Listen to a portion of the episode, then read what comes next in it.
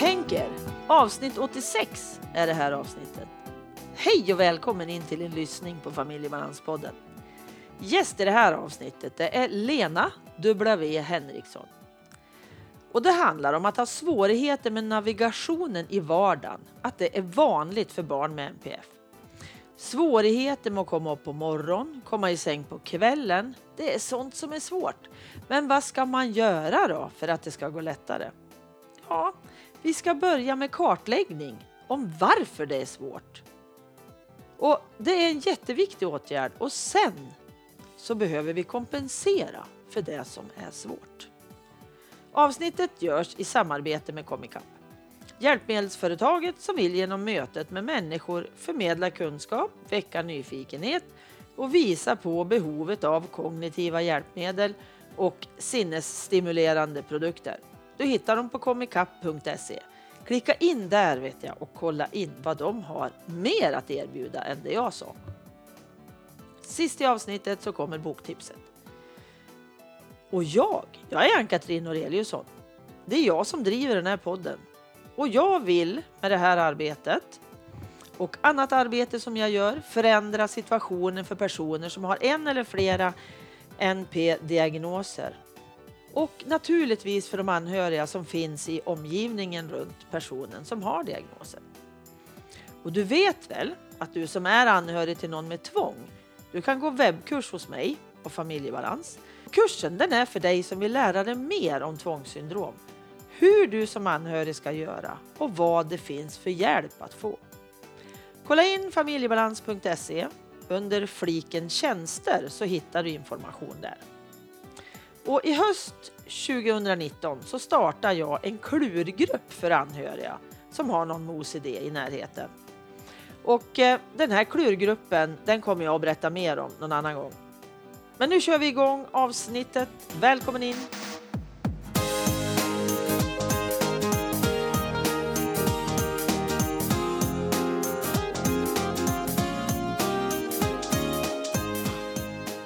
Hej Lena!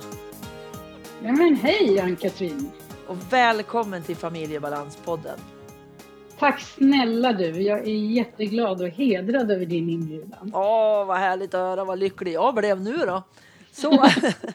Jo, och vi ska ju prata en del om ja, vardagen och alla, ja, inte alla saker runt N P F, men ganska mycket. Hur vi tänker och du har ju varit med och skrivit några böcker och lite sånt där. Och vi, vi går in på lite olika saker runt N P F helt enkelt. Det låter bra tycker jag. Mm. Och först så vill jag att du berättar lite kort vem du är. Ja, okej. Okay. Vem är jag? Ja, Lena W. Henriksson. Jag har ett två efternamn och det ena är så jobbigt så jag använder bara W. Okej. Okay. I många fall. Eh, ja, jag är en person som jobbar med personer med kognitiva funktionsnedsättningar. Eh, I form av... Jag är ju från Stockholm och i Stockholm har vi väldigt mycket privata anordnare eller privata utförare. Så jag är en privat utförare av kommunala arbetsmarknadsinsatser kan man säga. Okej. Okay. Så att jag möter framförallt unga vuxna med olika kognitiva svårigheter och många har diagnos inom N P F. Mm. Och en del kommer hit och då står det i uppdraget att de behöver hjälp att få en utredning. En oh. psykiatrisk utredning. Mm. Så lite olika. Så det är väl vad jag gör till vardags. Sen tar jag lite så här handledningsuppdrag och, och utbildnings- och föreläsningsuppdrag också. Mm. Jag är också certifierad C P S-handledare. C P S står för Collaborative and Proactive Solutions. Och är en modell som grundades av den amerikanska barnpsykologen Ross Greene. Jag vet att det finns många inom det här området som känner till honom. Mm. Och hans modell håller ju på som bäst att implementeras kan man säga i Sverige på flera håll. Mm. Det är inte så många än, jag tror det är ett tjugotal som är certifierade i Sverige. Men det, rörelsen växer skulle man kunna säga. Mm. Jättebra, tycker jag. Det är en jättebra modell. Mm. Mm. Precis. Och så om, får jag fylla i då att du är engagerad i Attention? Det får du göra, och det har jag varit sedan Attention startades. Jag var oh, inte med det. nere i Kalmar, men jag var med i Stockholm när Attention Stockholms län grundades ungefär samtidigt som Riksförbundet ah. och satt i den första styrelsen där. Jag har till och med för mig att jag var vice ordförande där, eller kanske till och med ordförande ett tag också. Okej, okay, tjugo år sedan. Det är länge sedan. Ja, precis. Jag har inte varit med så länge i Attention. Men sedan tjugohundratvå, tror jag, tre eller något. Så det var några år efter när du klev in och blev aktiv där. Ja, jag minns. Jag hade en kompis. Vi satt bara och väntade på att det här skulle hända. Vi tyckte det var jättespännande mm. att följa utvecklingen. Hur fick du reda på att det skulle starta? Det var via nätet. Ah. Man googlade lite på neuropsykiatri och sådär. Och så hamnade man i de här nätverken. Ah. Vad häftigt. Mm. Det är länge Verkligen. sedan. Alltså tjugo år och googlade på nätet. Då var inte jag aktiv, ja, kan jag säga. Ja, det gjorde redan då faktiskt. Det ja. var där man hittade oftast information om neuropsykiatriska ja. funktionsnedsättningar. Ja, fanns ju ingenting. Fanns inte så mycket böcker Nej. då på den tiden heller. Nej. Precis. Så där har det hänt saker, kan man väl säga. Ja, verkligen, verkligen. Där kan man hitta jättemycket. Och just i små filmer och allt möjligt som, som kan vara mer lättillgänglig för vissa än böcker. Eller hur? Mm. Håller helt med. Precis. Ja. Men då ska ju vi prata lite grann runt det du arbetar och brinner för, tänker jag. Ja. Och jag har ju fått möjlighet att ta till mig av Vardagskompassen, Skolkompassen och eh, Förskolekompassen. Ja. Och jag har ju fastnat jättemycket för Vardagskompassen. Vad glad jag blir. Den blev jag så glad när jag har bläddrat och läst lite här och där. För den har en väldigt enkel uppbyggnad. Och just det här med hur man kan göra en rejäl kartläggning. Och det är ju något som jag och min medförfattare då, Anna Sjölund, verkligen förespråkar. Ja. Det här att hur ska man kunna lösa problem om man inte förstår vad de bakomliggande orsakerna till problemet är. Nej, men exakt. Exakt. Och jag tycker att den är så fantastiskt enkelt uppbyggd.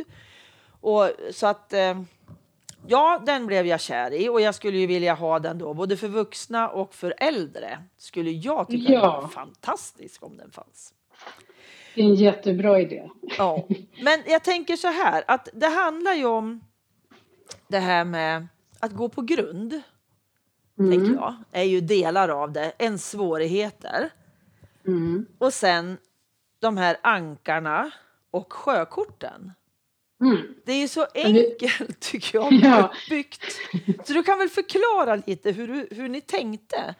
Med just ja, vi har använt sjö, sjötermer då, då som en symbol, kan man säga, för vi använder ju mycket bilder i boken och använder oss av färgkodning också för att den ska bli lättillgänglig. Mm. Jag glömde säga det att jag också jobbar med tillgänglig information, så jag har jobbat mycket med just alltså, ah. tillgänglighet vad det gäller böcker, foldrar, texter överlag. Mm.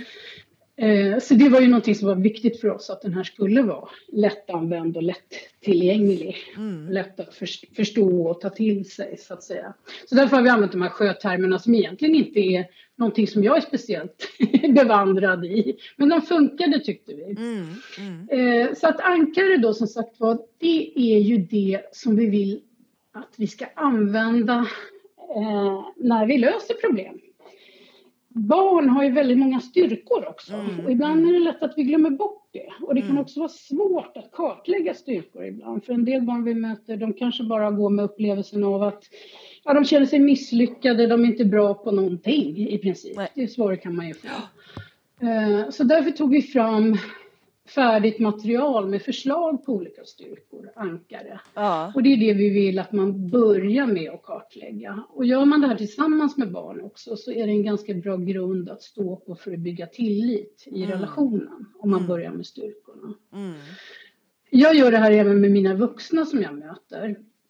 Att jag kartlägger ankare då, styrkor. Mm. Och, eh, Ofta slutar det med, tack vare att de får så många förslag, för där har jag utökat då egenskaper, starka egenskaper, och de får det visuellt eh, tilldelat sig.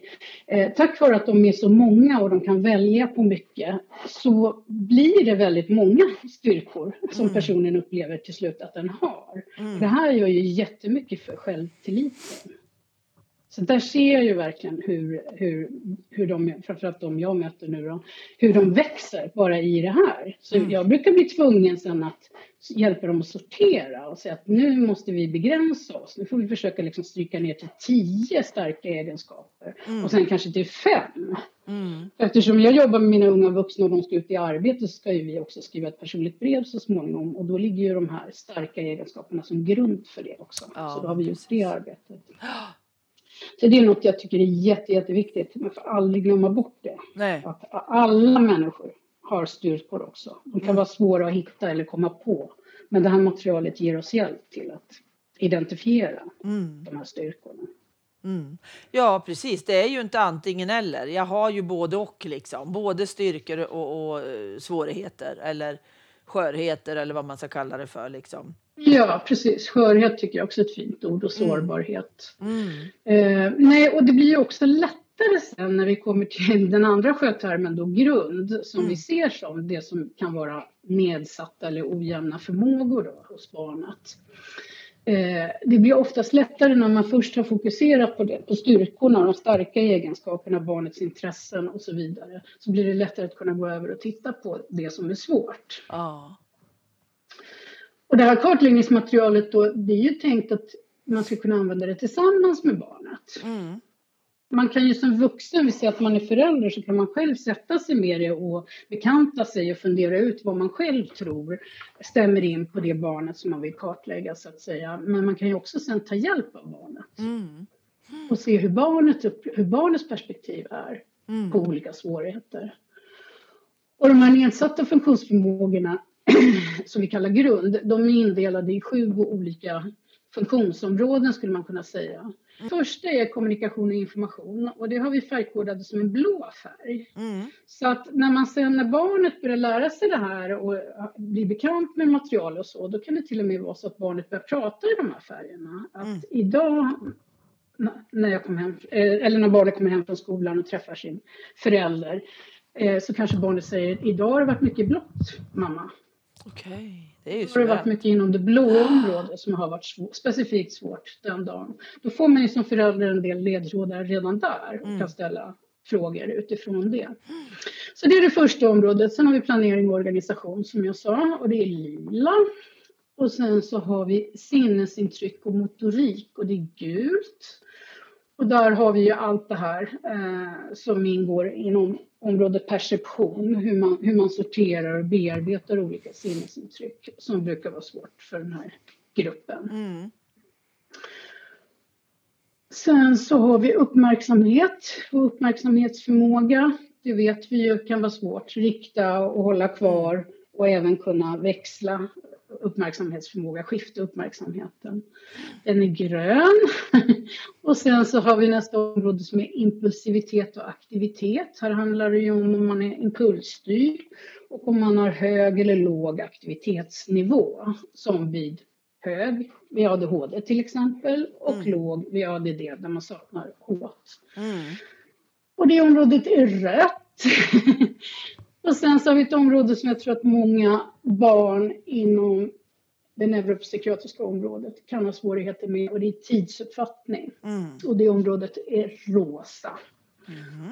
Och sen så har vi slutligen flexibilitet. Det som brukar kallas för kognitiv flexibilitet. Att man, be- att man, en del barn kan låsa sig till exempel vid en föreställning eller en tanke och kommer inte vidare. Mm. Eller man har svårt för det här med ovisshet när, det inte är, när tillvaron inte är förutsägbar som de här barnen behöver.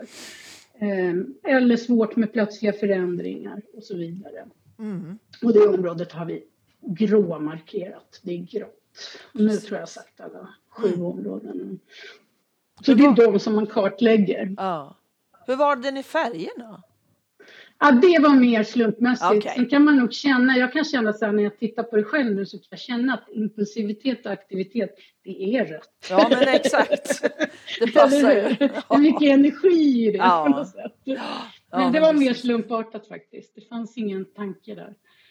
Mm. Utan det, vad vi var på det klara med var att vi ville använda oss av det här med olika färger. Mm. Var det första var, boken där? Det här, Vardagskompassen var den första boken. Ah. Den kom till, det finns en liten rolig historia kring det. Mm. Det var Anna, Anna och jag hade behov av semester, så vi åkte en vecka på våren till Bulgarien. Och skulle bara vara lediga faktiskt från våra jobb och vila våra övertrötta hjärnor. Mm. Men det ville sig inte riktigt som vi hade tänkt oss, utan det regnade hela den här veckan. Nonstop faktiskt. Oj. Det var inte tillstymmelse till sol hela den här semesterveckan som vi var där. Okay. Och då tittade vi på varandra och sa att nej, men det måste vara någon mening med det här. Det måste finnas någon mening med att det är så här. Det är någonting, vi får hitta på någonting att göra. Ja. Och då började vi prata om det här. Och jag hade länge då eh, jag drömt om att göra någonting just för föräldrar. Och vardagen, där jag ser att det finns ett otroligt stort behov mm. av stöd och vardagsnära insatser för mm. eh, familjer. Jag har, som du sa, Attention över tjugo år. Jag har varit kontaktperson i väldigt många år. Säkert tio år skulle jag tro, åt min lokalförening där jag bor. Och mm. tagit emot ja, mängder av samtal från förtvivlade föräldrar. Och där har kretsat mycket kring vardagen. Och sen skolan förstås har ju varit det mm. stora området. Så att det var väl lite så vi började prata då. Att, ja, men, kan vi inte skriva en bok för föräldrar? Mm. Till barn med ojämna eh, förmågor. Så. Mm. För vi sa att vi vill inte nischa oss bara att vända oss till en viss diagnosgrupp eller så. Utan vi ser det mer som att barn har, som vi sa, både styrkor och svårigheter, och att det här kan vara olika. Alla barn uppfyller ju inte kriterierna för någon diagnos, men kan ändå ha det ja. väldigt, väldigt jobbigt. Till exempel bara med planering och organisation. Mm. Som det dessutom ställs så höga krav på i skolan idag. Ja, men precis. Det behöver man inte ha någon diagnos för, det har svårt för, kan jag säga. Nej. Det ser jag också. Precis. Det är ju jätte, jätteproblematiskt som det ser ut idag i skolan. Just så så föddes, ja, förlåt. Ja, nej då, nej då. Det var... nej, så, så föddes idén då, då till eh, eh, att skriva de här, som blev då sedermera tre böcker. Men sen ville förlaget ha, eh, eller jag tror att vi rasslade på och började skriva om skolan också. För vi kom ju naturligtvis in på det såklart. Mm. När det här börjar växa fram. Så att jag, jag minns faktiskt inte riktigt. Men jag tror att vi kanske jobbade med båda böckerna parallellt. Men det var ju skolan som förlaget var mest intresserad av. Ah, till att börja med. Och det är ju, Skolkompassen är den boken som har sålt mest. Så vitt jag vet. Och Förskolekompassen kommer nog efter det. Mm. Däremot har Vardagskompassen haft lite svårare att hitta sin målgrupp. Mm. Ja, jag... Målgruppen är ju både yrkesverksamma såklart. Habiliteringen till exempel ah. har ju börjat jobba med den.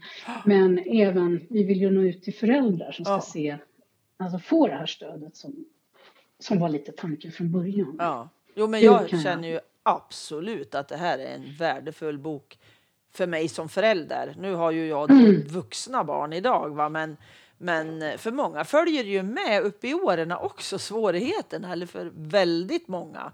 Och då spelar det ju ingen roll om jag har små barn eller stora barn, om jag vill stötta mina ungar på något sätt. Tänker jag. Nej, precis. För då är den här precis. Vardagskompassen riktigt bra. Även om barnen är stora, tänker jag. Ja, jag använder ju samma material. Då jag har bara gjort om det lite grann för mm. mina vuxna som jag möter. Och ja. det fungerar utmärkt. Så att, precis. Eh, absolut. Om jag ska knyta an till kartläggningen igen, så är det ju så då att man får olika påståenden då. Alltså man får hjälp på traven när man kartlägger varje sånt här område. Vad är det som kan vara svårt? Så nu bläddrar jag lite i boken och så tittar jag just på planering och mm. organisation. Då kan det ju till exempel vara, har barnet svårt att få överblick och veta vilken ordning uppgifter ska göras? Har barnet svårt att prioritera vad som är viktigast? Har barnet svårt att reflektera över något och så vidare? Komma igång såklart, komma vidare och så vidare. Så man får olika påståenden som man kan använda sig av, både för ens egen del om man till exempel är förälder då, eller för att hjälpa barnet på traven att komma underfund med vad är det som är svårt inom det här området. Mm. Mm.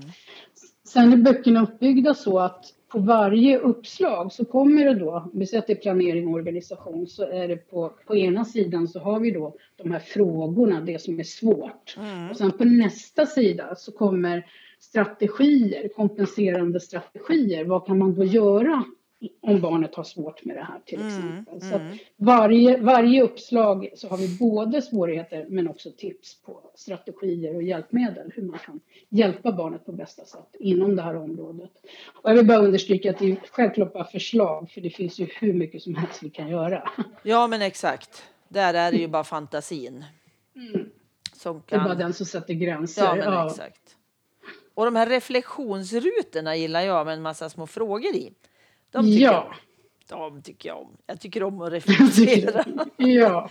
Jo, men de ger ju liksom input till, till att tänka vidare. Även här, tänker jag. Att, att, det är så lätt att... Ja. Nej, men alltså att det här, vad behöver barnet träna i ett livsperspektiv? För det glömmer ja. vi väldigt ofta bort. För vi är Exakt. så här och nu, jag måste lösa det här idag. Ungen måste komma till skolan. Och så glömmer och så jag liksom. Så är det ju också. Ja. Och då glömmer jag det här. Ja men vad behöver vi lära oss mer då? För jättemånga möter jag som har glömt att, ja men alltså när jag flyttar hemifrån då. Vad behöver jag kunna Precis. då? Precis, exakt. Och vad har jag för styrkor det... där? Och klara det? Och, och skörheter. Och det här är ju verkligen ett bra material då man tänker så. Att, ja. att, för det är ju så vi tänker med träna att.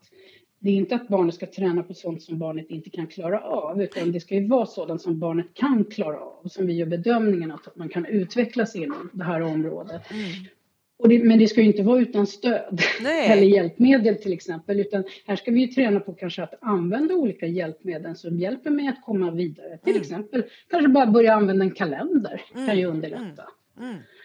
Mm. Eh, och det är ju just för att vi vill ju att våra barn ska bli så självständiga som möjligt och klara sig så bra som möjligt. Även ja, i vuxenlivet. Ja, och där tänker jag det här då med grund, ankare och sjökort. För då tänkte jag det här med grund. Det är ju ja. både att gå på grund och att ha en ja. stabil grund. Ja, det ja är ju den var bra. Mm. Flera sidor av det tycker jag. Att mm. har jag inte ett grundfundament, alltså något att stå på. Då går jag ju på de här andra grunderna. Så här ja, blir ju min hjärna. Ja, och då går du på grund. ja. Och då går jag på grund. Ja, men det är jättebra. Den, den har jag inte hört förut. Det var en jättebra tanke. Den tar jag gärna med mig. ja, för det kände jag direkt när jag började liksom gå igenom boken och titta och sådär. Ja, men det här är ju verkligen grunden. I, i att eh, få till en vardag. Ja, det är som ett hus. hus det är som ett hus, som precis. Ja, ja, exakt så tänker jag. Nej, jag gillar den jättemycket. Du hör väl vad, vad, vad överväldigad jag är.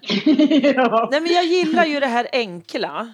Jag gillar ja. jättemycket det här enkla och som går och, och liksom ta till mig på ett enkelt sätt. Det får inte vara så jävla krångligt så jag blir galen. För det blir jag ofta när det är för knöligt. Ja, och vem vill inte det? Ja, och jag tänker den här kan jag använda till mig själv och i min egen A D H D problematik. För jag har Absolut. ju jättesvårt med det här med att komma ut och motionera. Och jag har ju åtta, tio steg för att klä på mig och gå ut. Och då ja. såg jag ju direkt där, ja men vad är det som hindrar mig? Vad mm, är det som mm. är svårt egentligen? Så jag kunde ju titta på sådana saker. Ja, det var ju också en jättebra input. Det var jätteintressant. Man kan använda boken på det sättet också. Jättebra. Ja, för jag har eh. tänkt mycket på det här varför jag har så svårt. Men nu vart det jätteenkelt. Ja, men alltså det är ju det här och det här och det här och det här. Då måste jag ju, ju liksom så... kompensera för det. Annars kommer jag inte... Och det är så vi inleder varje eh, kap- delkapitel med olika situationer. Att man, mm. att man måste fundera över... Vilka krav är det som ställs på barnets förmåga mm. i den här situationen? Eller, eller för dig när du ska ut och, ut och springa då, eller vad du ska göra. Ja, hasa eh, runt kan vi säga, inte ja, springa. Och då man tänker inte på allt, alla, och det är verkligen olika kognitiva förmågor som ska tas ja. och som ska vara välfungerande för att vi ska kunna göra olika saker. Ja. Och det tänker vi inte på oftast.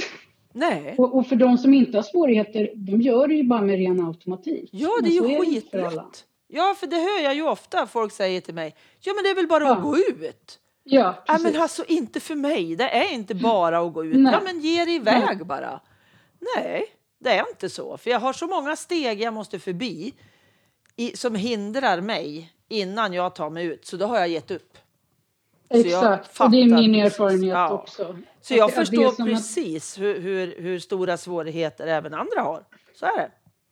Ja, absolut. Det är... och det är ju liksom varje pro- liten process som andra kan tycka är ingenting att göra. Mm. Består av en massa små delprocesser mm. som är, blir hinder. Om man inte får stöttning eller hittar rätt ja. verktyg eller redskap för att komma, komma förbi dem. Ja. Så att säga. Och att då få bolla med någon annan med ett sånt här hjälpmedel, tänker jag, kan hjälpa mig väldigt långt. Ja, och det var ju vår förhoppning såklart ja. med den här ja, precis. boken. Jag förstår ju det.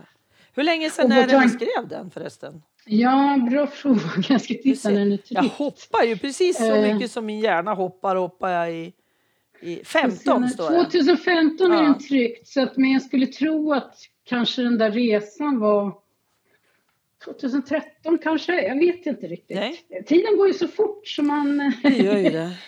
Precis. Och det rasslade ju till sen när man väl började skriva och sådär. Och eftersom vi... jobbade med två böcker samtidigt. Mm, mm. Precis. Eh, det var någonting jag tänkte på ja, där. Ja, jo, att ja. det var ju så också, precis som du säger, att vi är ju medvetna om det, att många föräldrar kanske har samma ojämna mm. förmågor som sina barn. Och det var ju också grundtanken att det skulle vara så lätt tillgängligt och lättanvänt som möjligt mm. så att vem som helst kan använda den. Mm. Kan man göra en studiecirkel runt den här, va? Det kan man göra, det är en jättebra idé tycker jag. Att göra en studiecirkel kring det. Ja. En föräldracirkel till ja. exempel. Precis. Och där kan man ju då beta av. Eftersom boken sedan är uppbyggd i olika delmoment i vardagen. Som mm. morgonsituationen, komma upp ur sängen. Mm. Morgonrutiner. Frukost. Komma utanför dörren bara kan mm. ju vara ett jätteproblem. Ja, så, så finns det ju ganska klara eh, teman som man kan ja. jobba efter i grupp. Precis. I ja, men just att den handlar om morgon, eftermiddag och kväll. Ja. Som är hemsituationerna liksom. Ja, vi har ju utelämnat det som händer i skolan. Ja, för då det finns en egen bok. Finns ju i Skolkompassen. Precis. Det är ju tanken också att de här böckerna ska komplettera varandra. För att ja. om jag får önska så skulle jag ju vilja då att föräldrarna hade vardagskompassen och jobbade utifrån den och får ju på så sätt ett jättebra material med sig i överlämning till skolan, ja. i samtal med skolan. Mm. Och skolan jobbar på samma sätt. Då mm. får man en gemensam värdegrund och gemensam helhetsförståelse mm. för det här barnet. Mm. Ja, det är en fantastisk... Alltså den är det är min vision. Ja, men absolut. ja. Och den ska ja. vi jobba för att den blir så. För jag tänker att det här, just det här som du säger, att ha den som... som vid ett överlämnande att den här, det här är mitt barn. Den del som vi kan dela med oss. Vi har ju inte skolsituationen. För det måste ju skolan lösa själv. Men just ja. att, att för, för ingen kan gissa heller. Det går ju inte. Vi måste ju göra en kartläggning på vad är vad. Liksom. Vad är det som är svårt? Och hur ja. upplever barnet det här? Ja. Vad kan det bero på? Ja. Um, och till exempel bara det här att, och det vet ju alla också som har äldre barn, tonåringar som kanske inte kommer iväg alls eller kommer iväg alldeles för sent till skolan mm. till exempel. Mm. Här finns ju också, kan man ju också använda materialet just för att förklara för skolan att det inte är jag som förälder som brister för att Nej. jag inte får upp mitt barn till skolan, utan det beror på det här och det här och det ja. här. Det är en massa olika kognitiva förmågor som ställer till det här mm. för mitt barn. För det saknas ju oftast från skolans sida det perspektivet. Vad händer på morgonen ja. innan barnet kommer till skolan? Precis, när jag föreläser så har jag i princip alltid med en bild av batterier. Där liksom, de ja. är ofta för, för alltså människor som inte har de här svårigheterna som, som mina barn har och många andras barn har. Så kan ju batteriet vara helt fullt när jag vaknar på morgonen. Men ja. när mina barn vaknar kanske inte ens batteriet är fullt. För att det har Nej. inte klarat av att återhämta sig under sömnen. Och då när, jag, när den, min unge kommer till skolan, då är batteriet nästan tomt redan. Mm. Och då ska det klara av att vara i skolan en hel dag. Det ger sig mm. gröna på att jag knappt orkar gå dit då. Nej. Och det handlar Precis. inte om mig som förälder. För jag bar ju nästan mina ungar periodvis. Ja, tills jag det handlar insåg inte om att, att barnet är lat heller. Nej, liksom. nej, det har ingenting med det att göra. faktiskt. Och det är ju det att överbrygga de här perspektiven. Ja. Så, att, så att skolan kan se föräldrar och barnets perspektiv i vardagen. Och föräldrarna kan också behöva såklart ja. överbrygga och förstå skolans perspektiv. Ja. För det är ju där man kolliderar ibland. Så att ja. man inte förstår Precis. varandras perspektiv. Ja. För just samverkan mm. tänker jag. Alltid. Samverkan, jättebra. Mm. Så är det det som är. Och lyssna på oss föräldrar tänker jag. Ja. Att vi vet ju en hel del. Vi har ju sett en hel del hemma. Det är ju föräldrarna som sitter med all den här kunskapen ja, till barnet. Det är jätteviktigt. Ja. Men det här underlaget kan då hjälpa henne att lyfta fram. Sätta ja. på pränt mer. Vad är det för kunskap vi bär på? Ja. Som ni behöver av oss föräldrar. Ja. Och, och en annan sak då som har blivit ett litet problem, tycker jag, eller ett jättestort problem i vissa områden i vårt land, det är ju orosanmälningarna som skolan gör. Det är något som stör mig väldigt. Ja. Jag, det blir jag förstår att skolan är skyldig att göra ja.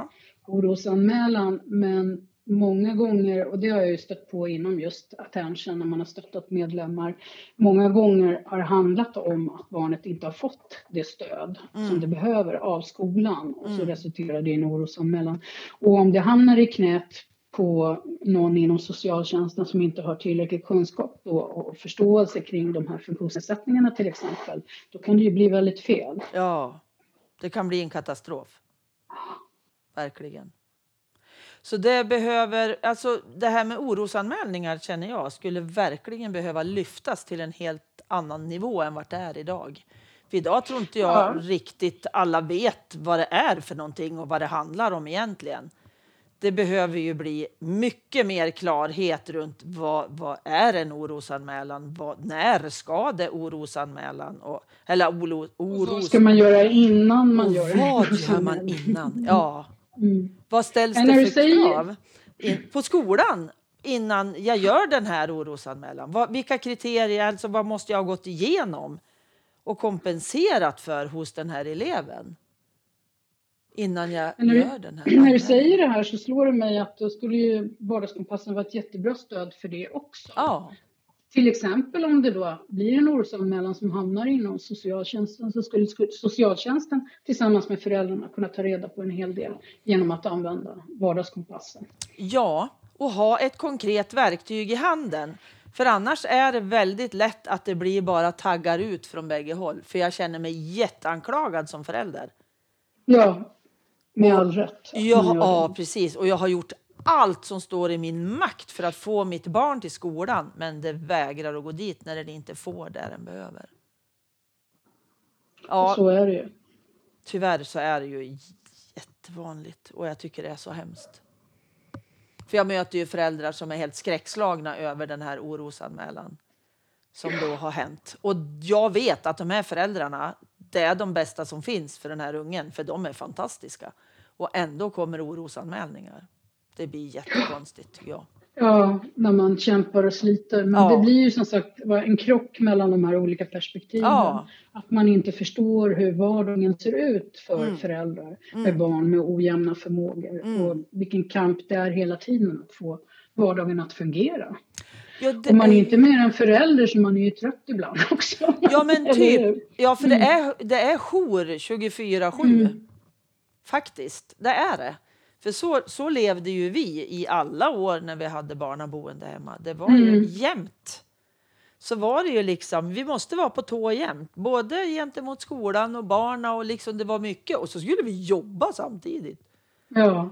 Och ringa fyra tusen samtal per månad kändes det som. Alla kontakter. Ja, mm. ja det, det är tufft att vara förälder, tycker jag. Där jag, fick jag, kom jag på ett tips ja. när jag pratar med dig nu. Eh, jag tänker också att det omvända kan vara att föräldrar kan också använda sig av Skolkompassens checklister. För där finns ju något som heter elevens navigeringshjälp. Mm. Och de här är gratis att ladda ner. Vi kan ta det på slutet kan jag ta om var man hittar de här listorna. Eh, Då kan man använda den, eh, det kartläggningsmaterialet, de checklistorna tillsammans med sitt barn för att försöka ta reda på barnets perspektiv, hur barnet upplever skolsituationen. Ja. Och det är uppbyggt på samma sätt, olika situationer i skolan. Matsalssituationen, ja. grupparbete eller vad det nu kan vara. Kan man få barnets perspektiv, hur barnet ser på skolan. Och det kan man ju också använda sig av i samtal med skolan. Om skolan mm. inte jobbar på det här metodiska sättet, då mm. kan vi föräldrar göra det istället. Ja, men precis. Det låter så vi dänger skolan i huvudet. Men alltså, ja, faktiskt, det låter lite så. Ja, ja, men alltså det viktigaste är ju, tänker jag, att, det är vi, att, att vi börjar samarbeta, använder bra material och verkligen tar reda på eh, lättheter och svårigheter. Att vi tittar, och det är ju skolan skyldig att göra också. Ja. Så att, eh, det lyfter vi i den boken på slutet. Ja. Hur man kan använda materialet när man ska göra extra anpassningar eller ge särskilt stöd och upprätta åtgärdsprogram. Ja. Så att, eh, och det är ju, så är det ju. Det är skolans uppdrag. Ja. Vi får bistå. Äh. Vi får bistå och samverka. Ja, som föräldrar orkar ja. man, så är det, skadar det aldrig att bistå med det man samlar, det man, all den här kunskapen man har. Men då kan det vara bra att ha ett material som ja. hjälper till ja. att samla in erfarenheten. Exakt. Ja. Men vad jättebra. Mm. Härligt. När om, ja. ja. När vi pratar om det här med elevens navigeringshjälp, så finns det ju något som heter barnets navigeringshjälp i Vardagskompassen. Mm. Och de rekommenderar jag också, för det är ju också alltså, såna här färdiga checklistor där man kan samtala kring barnet, vad det är som är svårt i olika situationer. Att äta frukost, klä på sig eller vad mm. det nu kan vara för något. Läxläsning till exempel kan man mm. få jättemycket information från barnet. Eh, och jag kan tala mig varm, eh, för det bygger våra böcker på, det är att få in barnets perspektiv. Att vi måste fråga barnet och hjälpa barnet att göra sin röst hörd. Mm. Många av de här barnen har jättesvårt att uttrycka tankar och åsikter och mm. känslor. Eh, då kan man också ta hjälp av mm. det här. Det underlättar. Precis. Och snart så blir ju eh, barnkonventionen lag här också. Och mm. då kanske det sätter lite större press på alla runt omkring yrkesverksamma också. Mm. Att ta till sig barnens perspektiv. Precis. För det finns mycket vi kan lära av barnen själva. Ja, bara de får redskapen och, och liksom hjälpen att känna efter, tänka efter, förstå vad det är, vad det handlar om. Att liksom ja. spjälka upp det, tänker jag. För det, jag kommer inte till skolan. Det är en jätte, jättebit. Men det är ju miljoner saker bakom det. Massor av faktorer. Ja. Det är verkligen inte en faktor. Nej, precis. Ja. Har du något mer som du skulle vilja lägga till innan vi avslutar?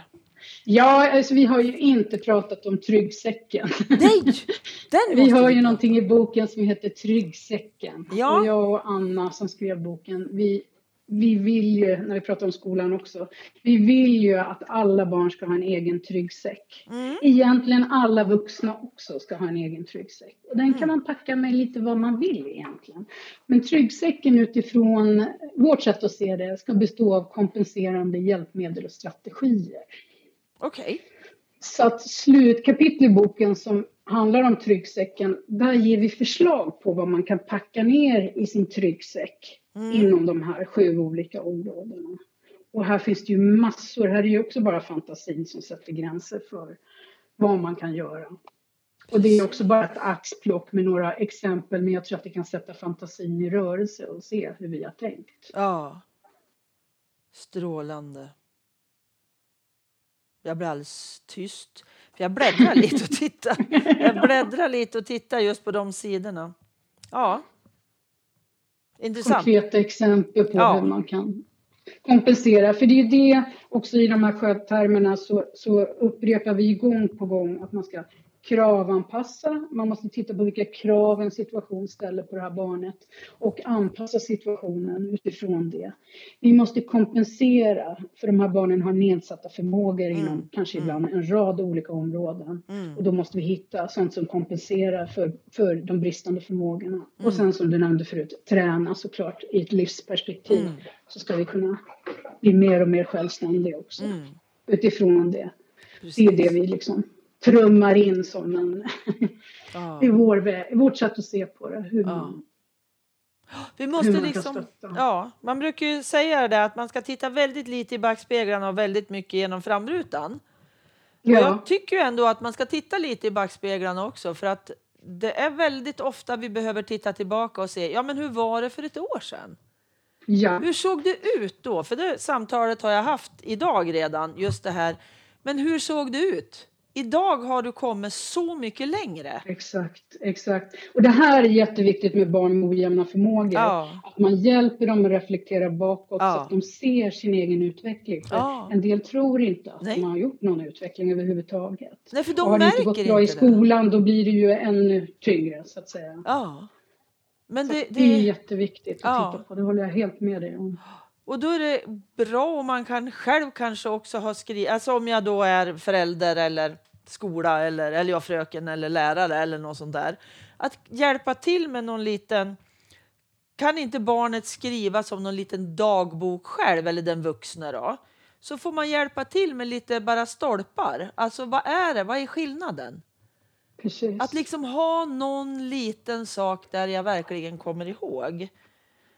Och det jag blir... ritar ju alltid tidslinjer också, ja, för att hjälpa dem visuellt att ja. se liksom bakåt i tiden. Ja. För det kan hjälpa minnet ibland när man jobbar visuellt. Det är jättebra, jättebra. För jag tycker det är så vanligt, jag hör just det där, ja men det, det, det händer ju inget, det är bara skit.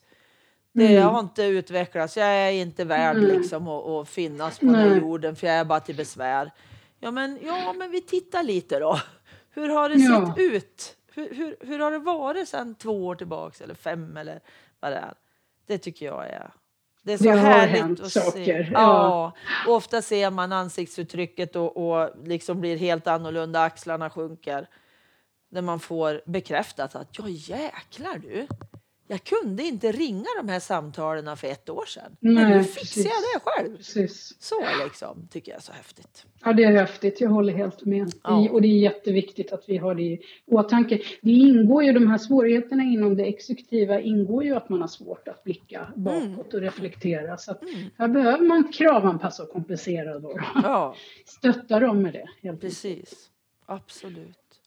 Men du skulle berätta någonting om var man hittar de här... Just det, precis. Det var det jag skulle berätta. Böckerna finns ju på Gotia, Gotia fortbildning. Och där finns det också checklister. Men ni som är nyfikna på mig kan ju gå in på min hemsida, ja. tänker jag. För där finns de också att spara ner eh, eh, gratis såklart. Mm. Och då kan man gå in på w w w punkt cognix punkt se. Cognix, Cognix stavas C O G N I X. w w w punkt cognix punkt se. Mm. Där hittar ni strategi eller de här checklistorna. Jättebra. Kanon. Och så kommer och sjökorten och... också som du pratade om, ja. som man kan använda som underlag när man fyller i om man vill. Precis. Så på min Hittar hemsida också. så kommer jag också att lägga bilder på böckerna och lite Jättebra. recension och sådär. Så att det kommer att finnas möjlighet att beställa dem. Jättebra, tycker jag. För de här är så viktiga. Ja, men det känns som att vi, jag måste hjälpa till och lyfta det som finns som är bra. Så är det. Ja, och det, det är vi min... tacksamma för. Vi som, vi som har jobbat med det. Ja, men alltså det... Tackar för, för både Anna och mig. Ja, jo men alltså det, det är jätteviktigt. För det finns mycket bra litteratur nu. Och då behöver det komma ut till de som ska använda det. Tänker jag. Ja. För det är så jobbigt är att leta det... allt själv. Och det är bra om det inte är så mycket att läsa, tänker jag. Nej, men exakt. För det tror jag många ja. vuxna, när det är mycket text och så, som ja. det lätt blir i pedagogisk litteratur, att man inte orkar. Men Nej. det här är i alla fall lättillgängligt, tror jag. Ja, jo, men också finns det fallbeskrivningar, vilket gör att jag ja. har mycket lättare och liksom, ja, just det, så var det. Det blir mycket yes. enklare när det blir människor till det. Ja, så att, och det är tanken. Ja, jajamän. Då säger jag tusen tack till dig, Lena.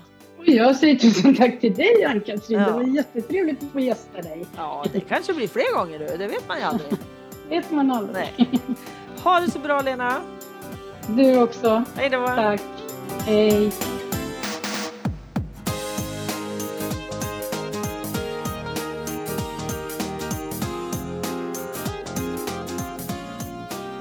Boktipset. Vardagskompassen av Anna Sjölund och Lena W. Henriksson. Det är ett pedagogiskt kartläggningsmaterial för dig som möter barn och ungdomar som har svårt att navigera i vardagen. Och här tänker jag tillägga att för föräldrar är den här boken jättebra. Bak på boken så står det så här. Barn med ojämna förmågor har svårt att klara vardagens alla krav. De hamnar i svårhanterliga situationer, vilket leder till att självkänslan sjunker till botten. För att vi ska kunna kravanpassa olika vardagssituationer, kompensera för de färdighetsbrister barnet har och hjälpa barnet att träna och utvecklas, då behöver vi förstå de bakomliggande orsakerna till själva beteendet. Det vill säga, vi behöver kartlägga det som finns under ytan. Vi behöver navigeringshjälp. Och vi som ska lotsa dem behöver en kompass, vardagskompassen. I vardagskompassen finns alla de verktyg som behövs för att underlätta vardagen för barn med ojämna förmågor. Du börjar med att göra en kartläggning av vilka funktionsområden som är nedsatta och hur de kan yttra sig rent konkret i vardagen. Därefter följer en situationsanalys. Vilka krav ställer situationen på barnet? Hur ser barnet på situationen? Hur ser omgivningen på situationen? Sist får du konkreta förslag och råd på kompenserande strategier och hjälpmedel. Hur vi kan kravanpassa och kompensera miljö och bemötande. Tillsammans bildar dessa verktyg ett sjökort som skapar gemensam förståelse för alla som ska stödja och lotsa det enskilda barnet. Anna Sjölund, beteendevetare och handledare med grundläggande psykoterapiutbildning i kognitiv beteendeterapi. Lena W. Henriksson är informatör och redaktör och har arbetat med barn, ungdomar och vuxna med ojämna förmågor i olika verksamheter. Jag vill tillägga att det här materialet går även att använda på vuxna med liknande svårigheter som barnen som det är tänkt till från början. Behöver du en coach? Någon som handleder din personal till ett hållbarare arbete kring personer med N P F? Eller känner att en föreläsning om N P F skulle lyfta er situation på din skola eller din arbetsplats? Då finns jag för dig. Tack för att du lyssnat. Tack till Pelle Zetterberg för musiken, Pernilla Wahlman som fotade, Markus som fixar poddloggan och till Anders som redigerar mitt prat. Och tack till Komikapp för samarbetet. Och tusen tack till dig som går in och skriver recension på Familjebalanspoddens Facebook-sida. Sånt gör mig alldeles varm och jätteglad och vill bara fortsätta och göra mer för er som lyssnar. Hoppas vi hörs igen.